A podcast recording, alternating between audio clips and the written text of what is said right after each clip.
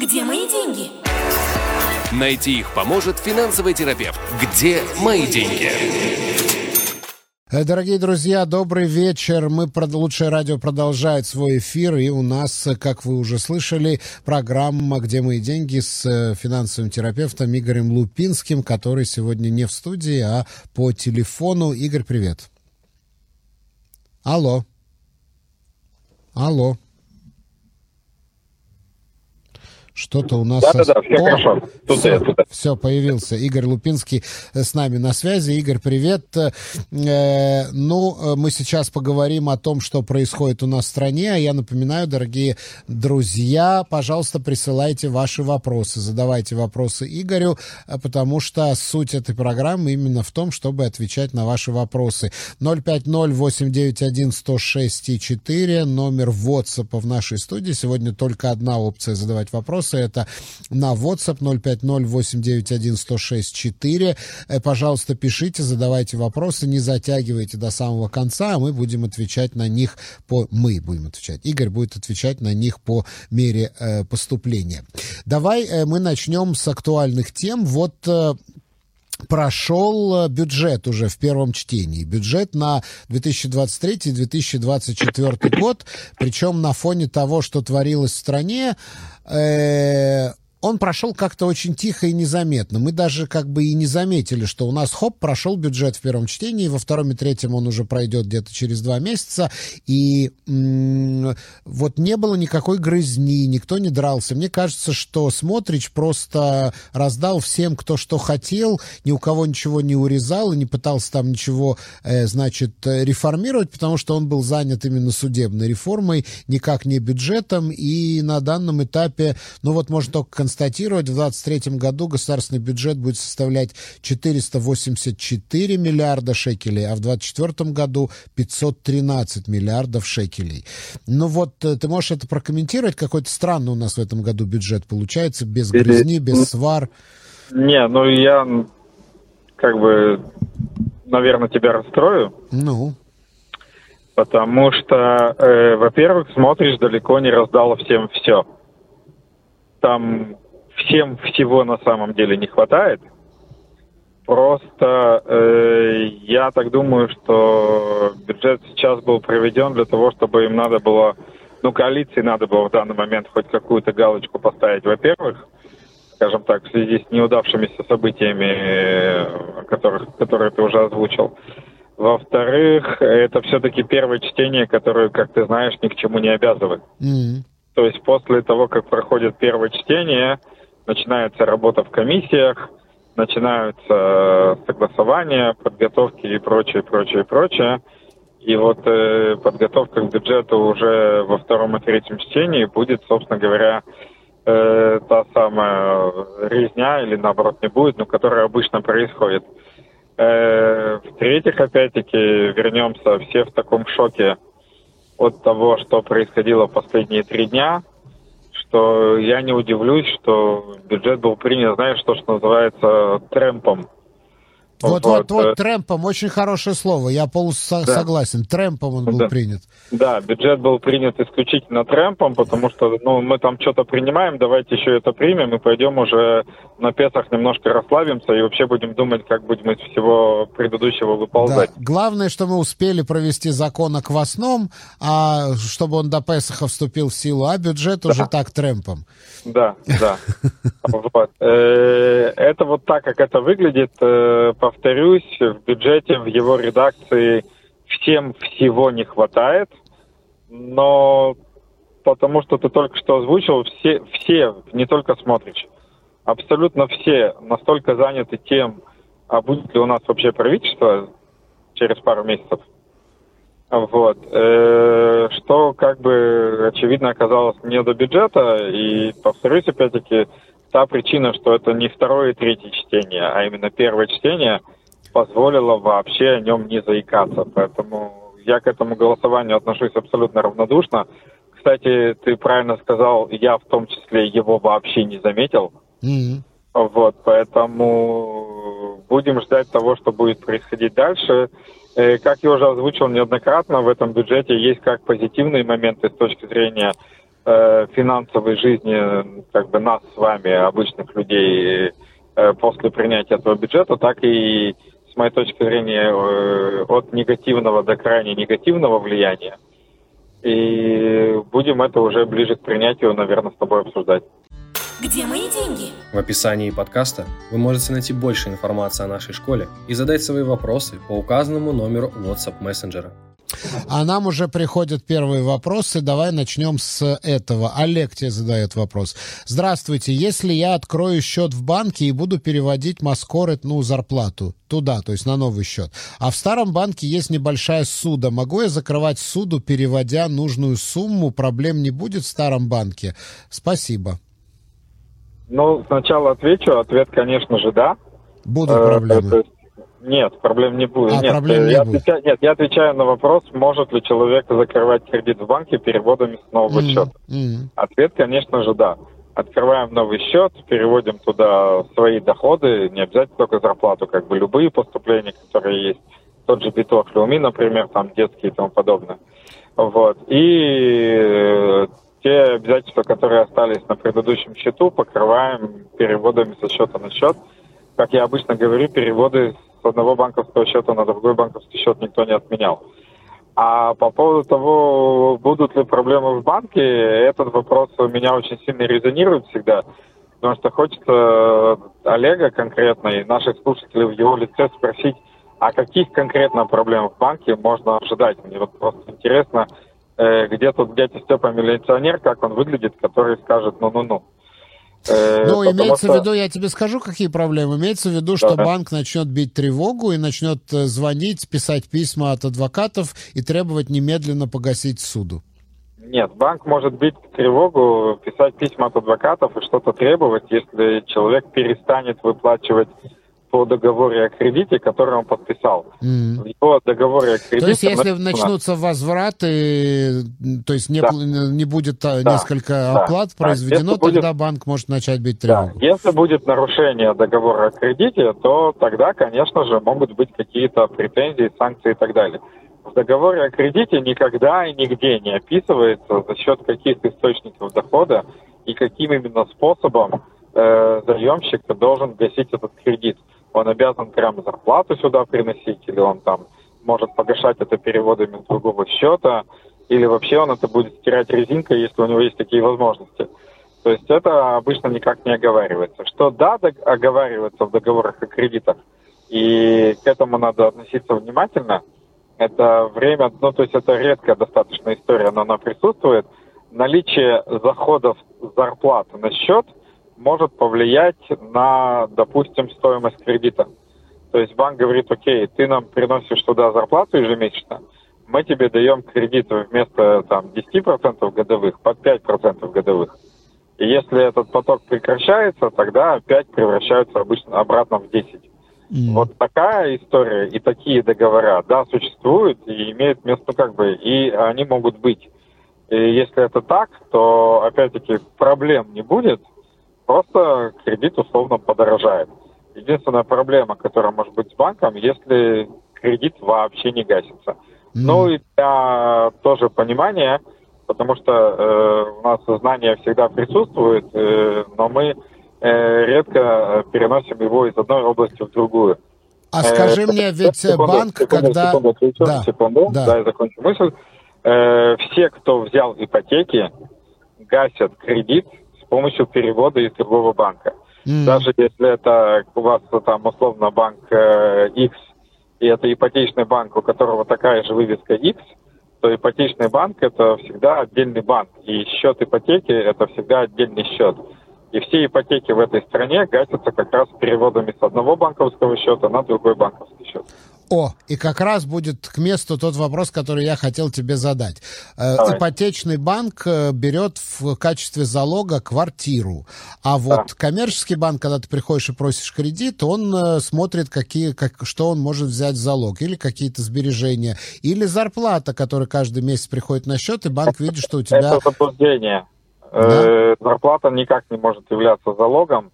Э, То есть это вот вообще не может такого быть. Э, Коммерческий банк, когда дает кредит, рассматривает, если говорить твоим языком, в качестве залога самого заемщика. То есть насколько заемщик э, кошерен для того, чтобы даваемый кредит в той раскладке, в которой он предлагается, и на тех условиях, которые он предлагается, вернуть. Кстати, если заемщик недостаточно кошерен, ты знаешь, что банк быстро пойдет и попросит привести гаранта, например, да? То есть другое Да, лицо, да. которое То будет есть вот этот выглядеть... самый Теудат Зауд Финансит? Да, ну, как, э, в то есть, если мы рассматриваем, э, как подходить э, к получению кредита, то в первую очередь банк смотрит на кредитный рейтинг, вот, на Дируга Шрай человека, Мгм. а потом смотрит уже на то, сколько он зарабатывает, где он работает, как он работает. И, в принципе, неважно, заходит эта зарплата на счет в этот банк, или она у него, в принципе, есть.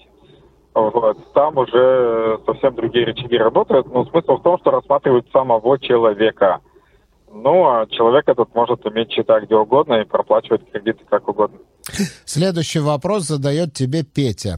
Здравствуйте, Цви и Игорь. В продолжении о банках. Вопрос. Что Игорь думает о ведении счета в банке One Zero, где нельзя положить на счет наличные? И как мне ответить на этот вопрос, у меня сейчас э, стоит не мой вопрос в голове. Что я думаю про ведение счета в банк Zero? Ну, банк. Там можно ввести счет. Да, там нет способа положить наличные. Окей. Но это недостаток, что нельзя положить деньги наличные Это на счет? это Есть какая-то специфика? Недо- Как... недо- не- Недостаток это или достоинство определяет в данном случае пользователь. То есть, если э, Ну, человек... достоинство это вряд ли, потому что, ну, просто у тебя нет одной из опций, которая у тебя есть в обычном банке. Э, да, но представь, что есть человек, ты, ты ж снять наличные можешь. Мгм. То есть, если мы берем обычного стандартного человека, который получил деньги по безналичному расчету, дальше он пользует либо карту, либо снимает наличные в банкомате, его все устраивает. То есть, если я работаю с большим объемом наличностей и э, не могу положить это в банк One Zero, ну, стало быть, это просто не мой банк, и чтобы я не думал о проведении счета там, ну, как бы, окей, не моя сделка. Мгм. Как-то... То есть здесь нет вопроса оценки хорошо, плохо, что думаю, как думаю. Это те опции, которые банк предоставляет. Нам удобно, пользуемся, неудобно, не пользуемся. А комиссионные за банковские услуги? У OneZero э, на данный момент есть, насколько я знаю, могу ошибаться, но на данный момент есть э, две опции.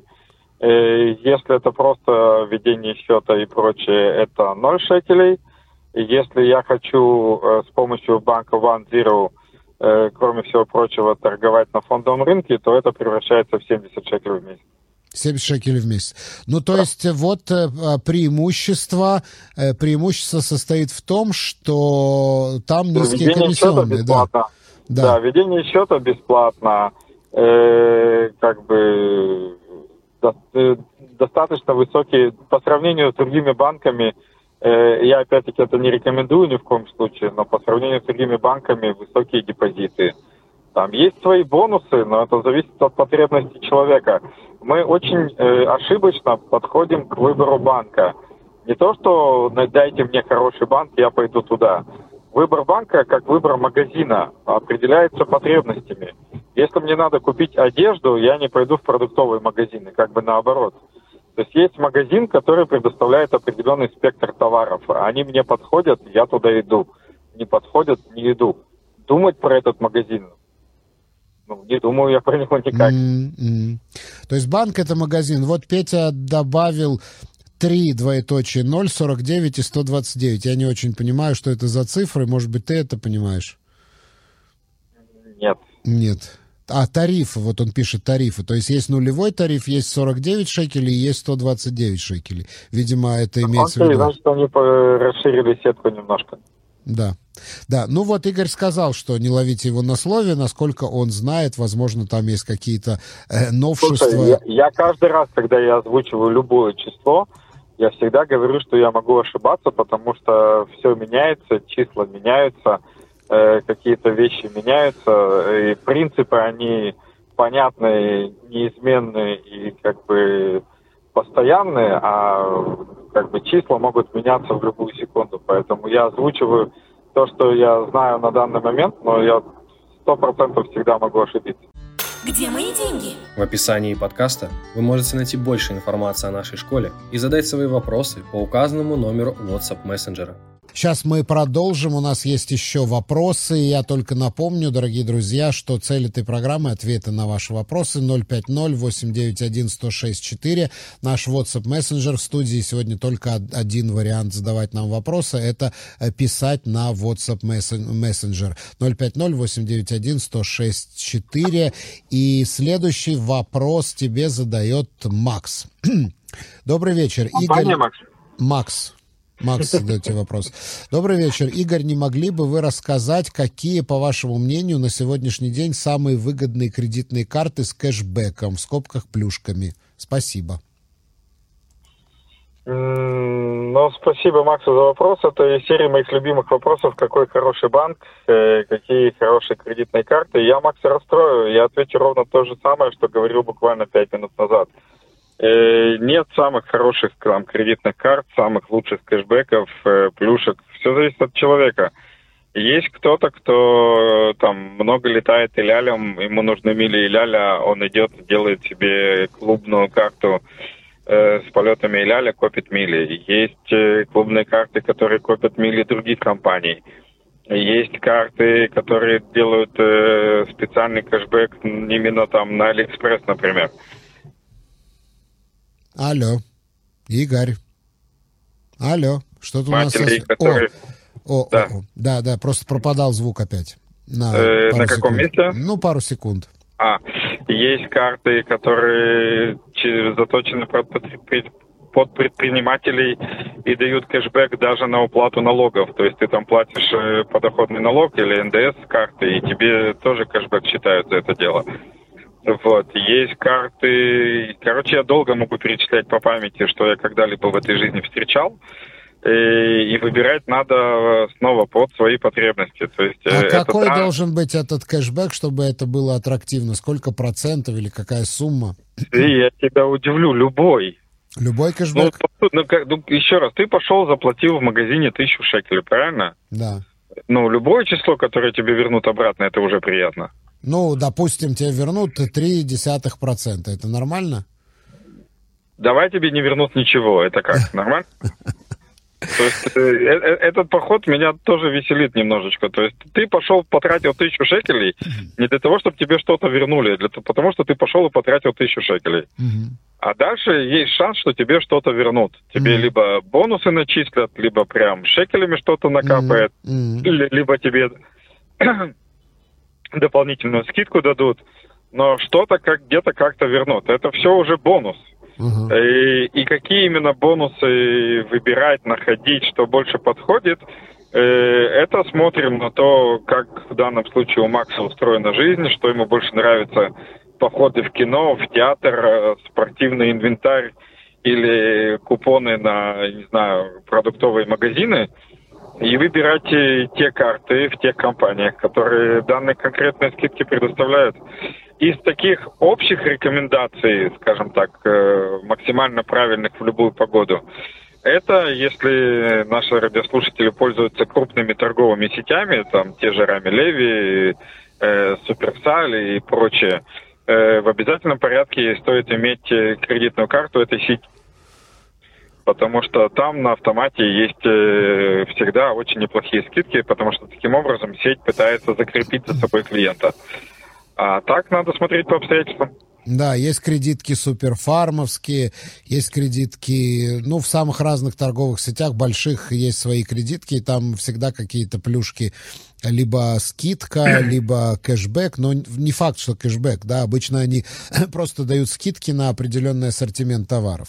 Ну, могу сказать э, в пору этого вопроса, что такой очень маленькой пока еще компании, где мои деньги, у нашей школы тоже есть своя кредитная карта, которая так, так и называется «Где мои деньги», да. И у нас там очень неплохие условия, предоставленные компанией Макс. Мы долго за них торговались.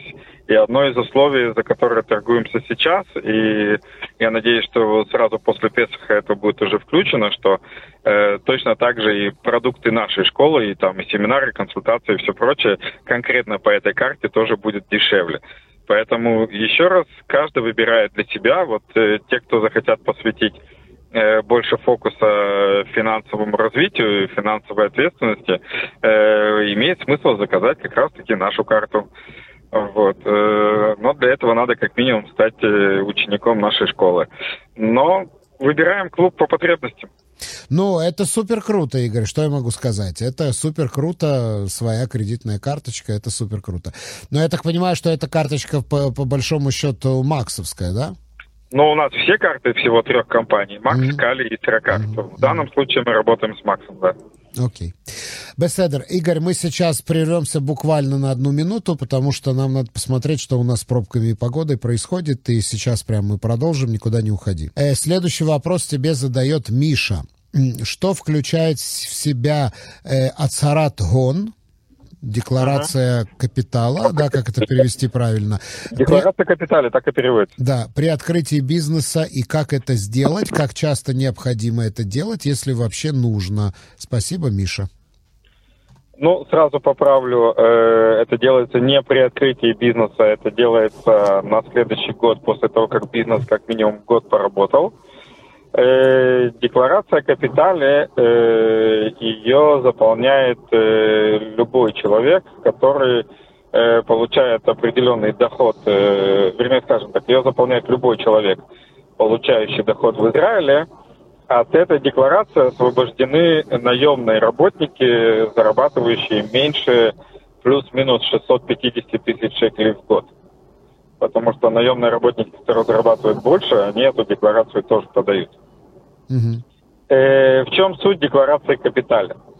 Раз в пять лет э, государство приходит и спрашивает, э, какой у тебя капитал.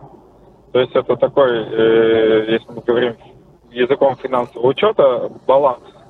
Что у тебя есть, э, сколько у тебя денег там-то, какая у тебя есть недвижимость, какие у тебя есть, э, там, не знаю, инвестиции, какие у тебя есть обязательства, может, у тебя, наоборот, одни долги, вот, и так далее. Э, делается это раз в пять лет. Для чего это делается? Это э, дополнительная сверка э, тех деклараций, которые человек подает ежегодно про свои доходы. Mm-hmm. То есть э, я каждый год, допустим, в течение пяти лет э, подаю отчет о том, что я каждый год зарабатываю 100 тысяч. Соответственно, сколько я заработал за 5 лет?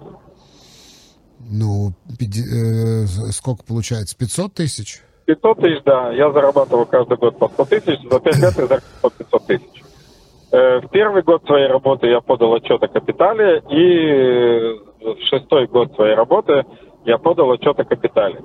Если разница этих двух отчетов покажет, что мой капитал вырос на любую сумму меньше 500 тысяч, даже если он вообще не вырос или наоборот уменьшился, то все окей. По большому счету картинка выглядит таким образом, что я заработал кучу денег, всех, все их потратил, и как бы все нормально. Но если окажется, что мой капитал вырос больше, чем на 500 тысяч, кто-то кого-то обманывает. Окей, поэтому э, капитале это вот такая дополнительная сферка тех отчетов, которые э, либо предприниматели, либо владелец компании, либо наемный работник, который зарабатывает больше 650 тысяч шекелей в год, подает ежегодно. Угу. Ну, я так понимаю, что э, надо еще... Миша спрашивает так же, как технически это подается. Это надо ждать, пока тебе пришлют что-то, или это надо самому автоматически подавать? Нет, это надо подождать, пока к тебе за этим придут. Э, а они обязательно придут и попросят. А дальше это можно подавать и, и с помощью тех, кто помогает вести бухгалтерию бизнеса, если это бизнес. То есть это бухгалтер оформляет? Э, я люблю вот эту фразу «бухгалтер оформляет». Бухгалтер оформляет, но решает, что будет в этом отчете. Всегда mm. пользователь, всегда клиент. Просто наши клиенты, к сожалению, пытаются скинуть это с себя и закрыть глазки и засунуть голову в песок. Те, кто так поступают, э, очень сильно себя подставляют в конечном итоге. Mm. Ну что ж, понятно. Миша, я надеюсь, мы ответили на ваш вопрос. Следующий вопрос тебе задает аноним. Вместо ника у него значок доллара и значок приблизительно. Приблизительно доллар, ну, скажем так его назовем. Как почистить PDI? Был долг, я уже закрыл, визу не дают. Что делать? тоже мой любимый вопрос, потому что э, прям почистить BDI э, так, чтобы не было еще более худших последствий, невозможно. Единственный способ, а BDI в данном случае трансформируется в кредитный рейтинг, потому что BDI это название одной из компаний, которая выдает кредитный рейтинг э, каждому из нас с вами – так вот, единственный способ действительно исправить кредитный рейтинг – это поведение и время. То есть, э, если были долги и эти долги закрыты, э, то должно пройти определенное время, чтобы кредитный рейтинг начал расти. Минимальный период времени – это полгода, то есть э, влияние прошлых косяков начинает снижаться примерно через полгода. Через три года они снижаются, ну, как бы стираются полностью. То есть mm-hmm. за три года кредитный рейтинг обновляется и становится красивый, белый и пушистый. Mm-hmm. На рынке существует огромное количество рекламы с призывами «идите к нам, мы вам почистим, исправим» и прочее PDI или кредитный рейтинг. Э, в большом проценте это просто мошенники.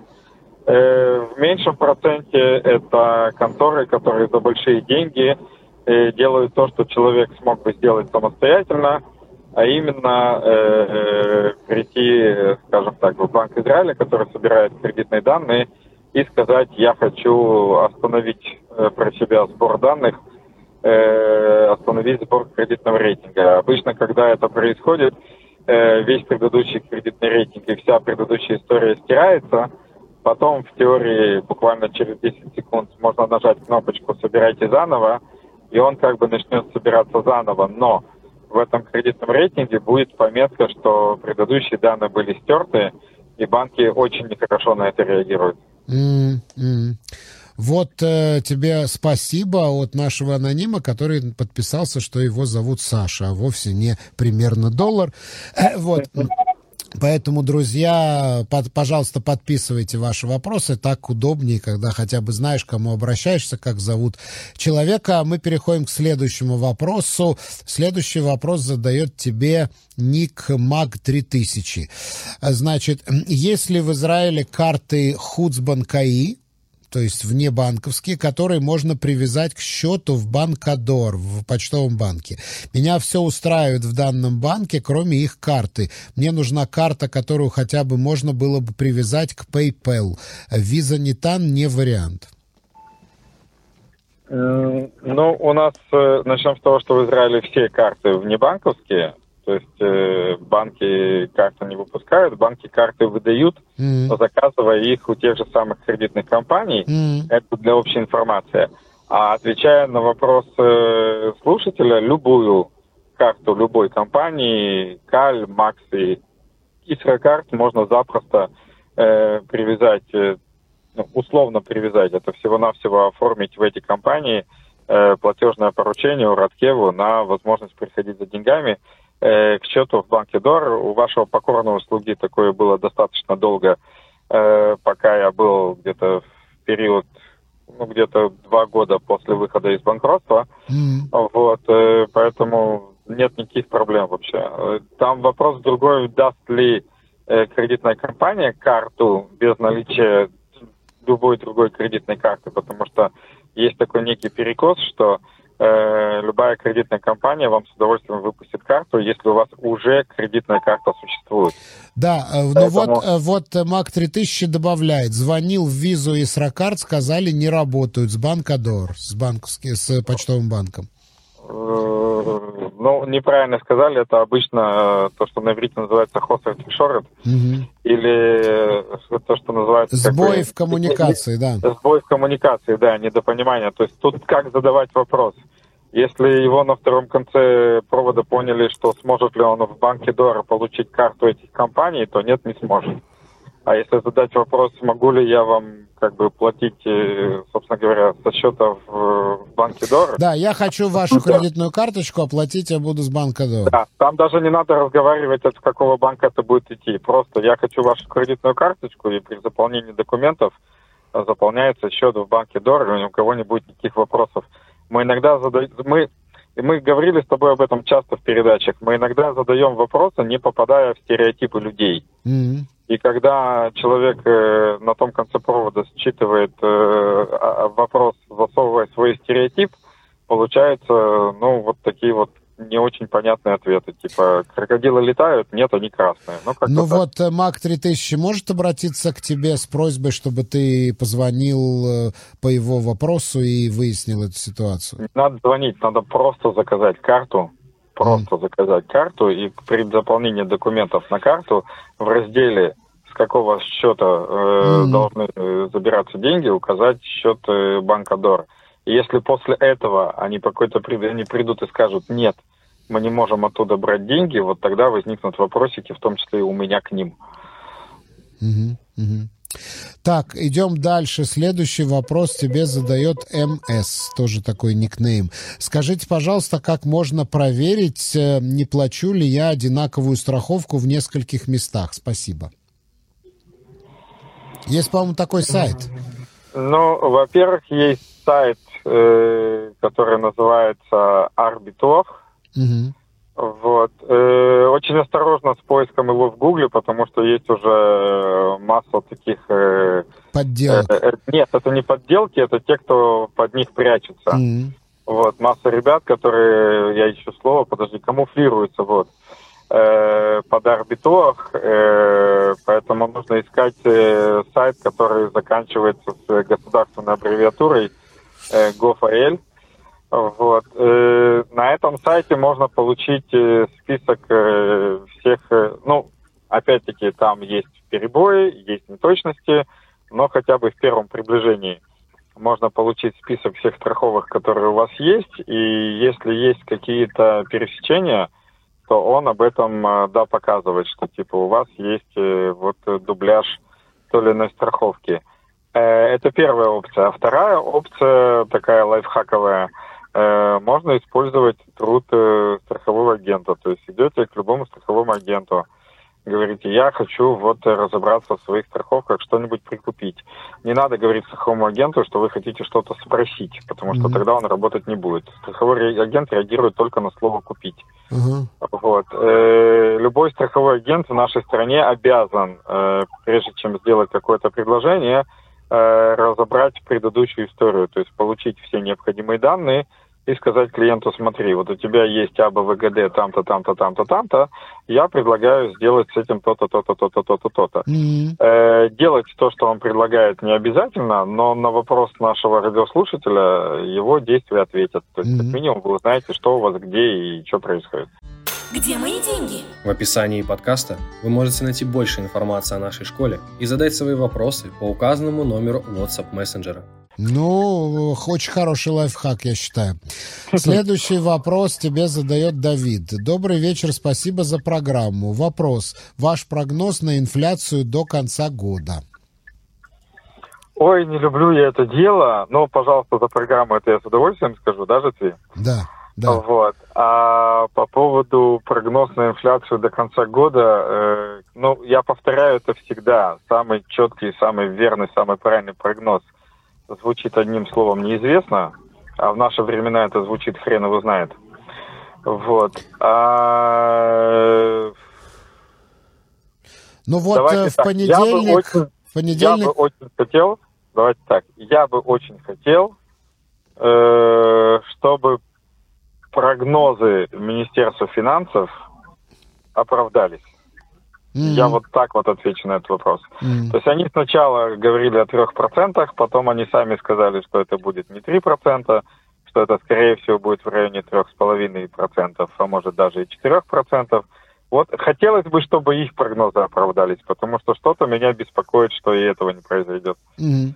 В ближайший понедельник э, Банк Израиля должен опубликовать банковскую ставку очередную, и, как говорят все аналитики, скорее всего, как ожидается, снова банковская ставка будет повышена от четверти до половины процента, вслед за тем, как американский Центробанк тоже ее повысил. То есть можно сказать, что Банк Израиля продолжает антиинфляционную компенсационные меры принимать, да, несмотря на то, что повышение ставки приводит к удорожанию ипотеки, долговых обязательств многих израильтян.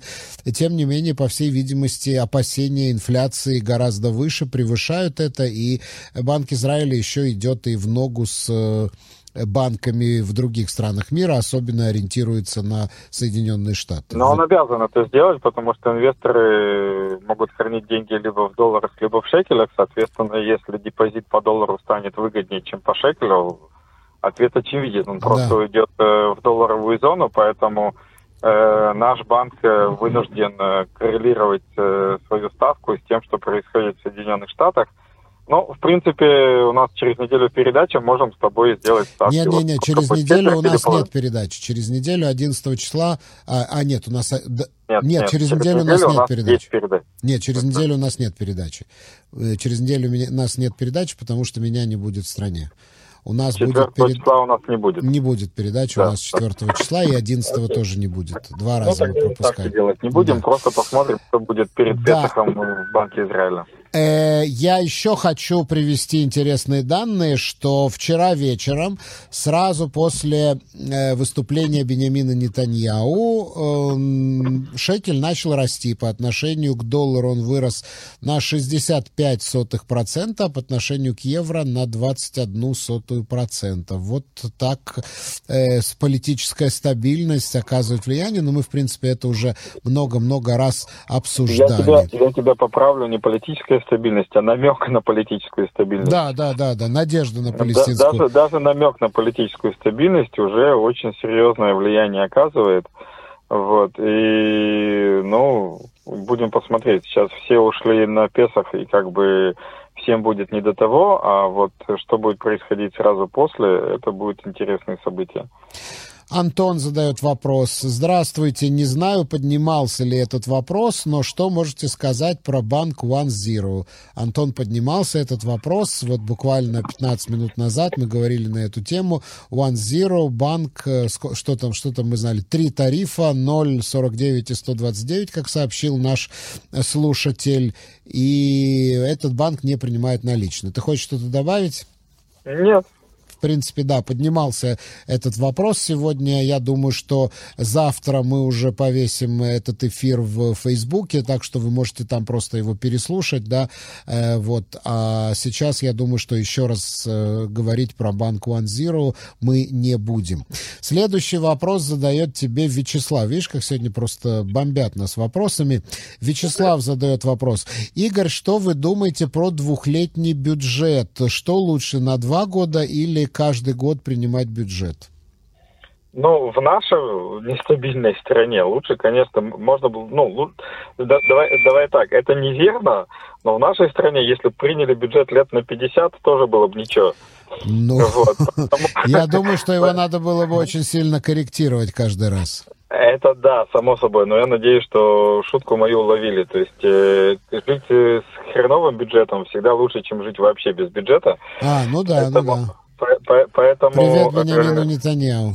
Да, поэтому да, в данный момент, э, в той ситуации, в которой мы находимся, на том уровне стабильности, в котором мы находимся, бюджет на два года, он э, лучше и эффективнее, чем ежегодный, потому что э, каждый год влезать там в споры, драки и риски новых выборов и смены правительства, это все-таки дороговастенько. Ну что ж, идем дальше. Тебе задает вопрос Владимир. Игорь, скажите, пожалуйста, пасхальные распродажи перед Песохом – это надувательство? Ну, я заменил, тут другое слово употребляется. Да. Э, ну, давайте так. Любая распродажа, это может быть как, э, что называется, честный бизнес, э, так и надувательство. Поэтому, когда мы идем и что-то покупаем, э, наш мозг, конечно же, автоматом реагирует на скидка, скидка, скидка, скидка, но его всегда желательно тормознуть и перепроверить, это реально скидка или буквально на прошлой неделе это стоило то же самое, только здесь сейчас написано слово скидка. Поэтому те, кто ведут учет и контролируют свои расходы, я думаю, что, в принципе, подобным вопросом даже не задаются, они это знают досконально. А те, кто пока этим не занялся и рассчитывает на голову и чудо, рекомендую все-таки учетом, да, заняться. И тогда, ну, скидку вы определите, просто заглянув в свое приложение учета, а э, то, что было написано в вопросе, точно так же с легкостью сможете определить. Поэтому контроль в данном случае спасает от ошибок.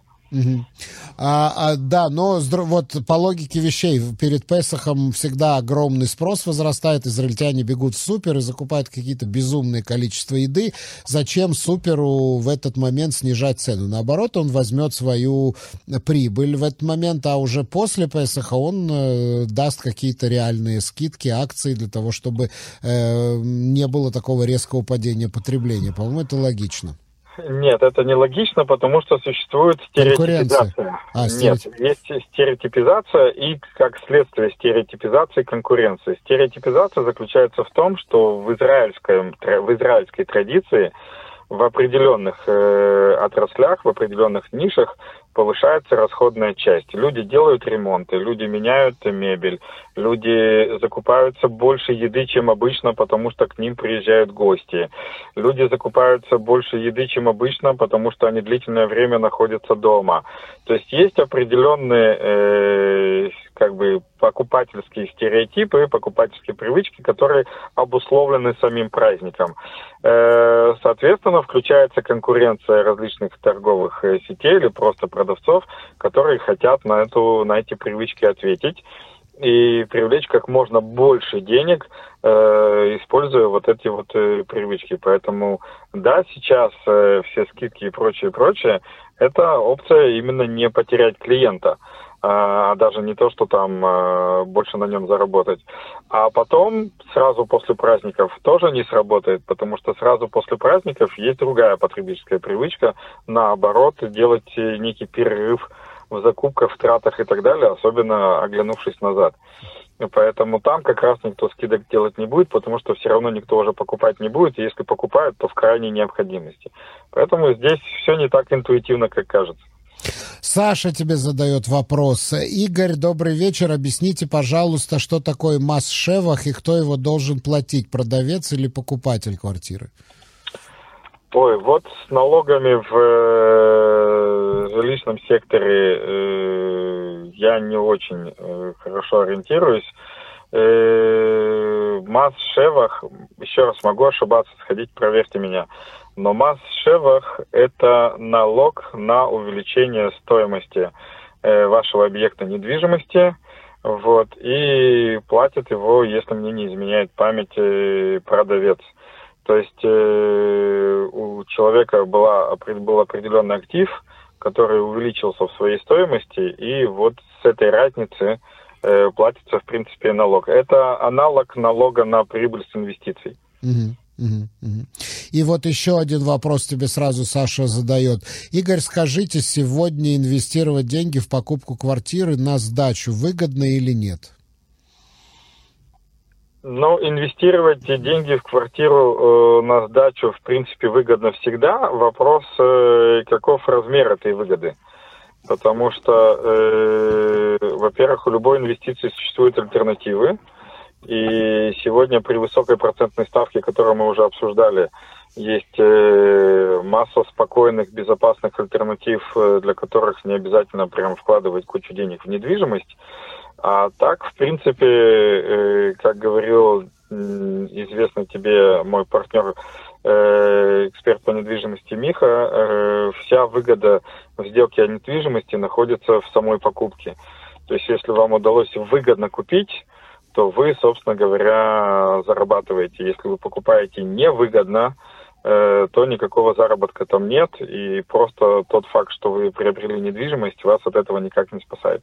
Да. Но я думаю, что надо сказать, есть еще соотношение цены и той цены, по которой ее можно сдавать. Если, например, там ты покупаешь там, не знаю, в Восточной Европе квартиру за 100 тысяч евро и можешь ее сдавать за 1000 евро, а в Израиле ты покупаешь да, квартиру за миллион евро и будешь ее сдавать там, за, ту, же, евро. Да, за ту же тысячу евро. Доходность э, съема в нашей стране колеблется от э, 3 до 8 плюс-минус процентов годовых. Mm-hmm. Причем, чем ближе к периферии, тем больше доходность. Мгм. То есть самая высокая доходность в самой дальней периферии, потому что соотношение стоимости квартиры и стоимости съема максимально выгодное. Поэтому здесь тоже интересно. Вы можете купить квартиру в Тель-Авиве, потому что она в Тель-Авиве, но доходность от съема будет очень низкая. Вы можете купить Тель-Авиву, т- квартиру где-нибудь в Араде, э, там будет высокая доходность от съема, но там будет трудности, например, с поиском жильца и прочего. Короче, это бизнес, к которому надо подходить э, с калькулятором и с оценкой рисков. Да. Последний уже, наверное, на сегодня вопрос. Здравствуйте, меня зовут Павел. Вопрос. Инвалиды платят масс-шевах с депозита в банке? Вот я не очень понимаю вопрос, потому что масс-шевах платят э, с недвижимости, а не с депозита в Это банке. чисто налог по недвижимости. С депозита в банке платится налог на прибыль с инвестиций, Мгм. 15%, его Мгм. платят абсолютно все. Вот, тут никаких освобождений нет. У инвалидов есть освобождение от подоходного налога. То Мгм. есть э, страна э, мотивирует инвалидов идти зарабатывать деньги и освобождает их от подоходного налога. Мгм. Доход с инвестиций – это доход с инвестиций, он един у всех абсолютно. Все на этом, дорогие друзья. Закончилось время, но мы успели ответить на все вопросы. Э, 18 часов и 55 минут на часах в нашей студии. Я уже сказал, следующие две недели у нас э, не будет эфиров. 4 и 11 апреля у нас не будет эфиров, а потом уже после Пейсаха, э, после того, как у нас многие передачи выходят на каникулы, после Пейсаха мы продолжим наши еженедельные э, консультации с финансовым терапевтом Игорем Лупинским. Игорь, большое тебе спасибо и хак самых с наступающим тебя Пейсахом. Э, Всех наших слушателей с Песохом спасибо вам большое и до встречи, получается, 17 числа. Да, да. Э, Дорогие друзья, на этом все. Меня зовут Свизильбер, я с вами прощаюсь. Где мои деньги? Найти их поможет финансовый терапевт. Где мои деньги?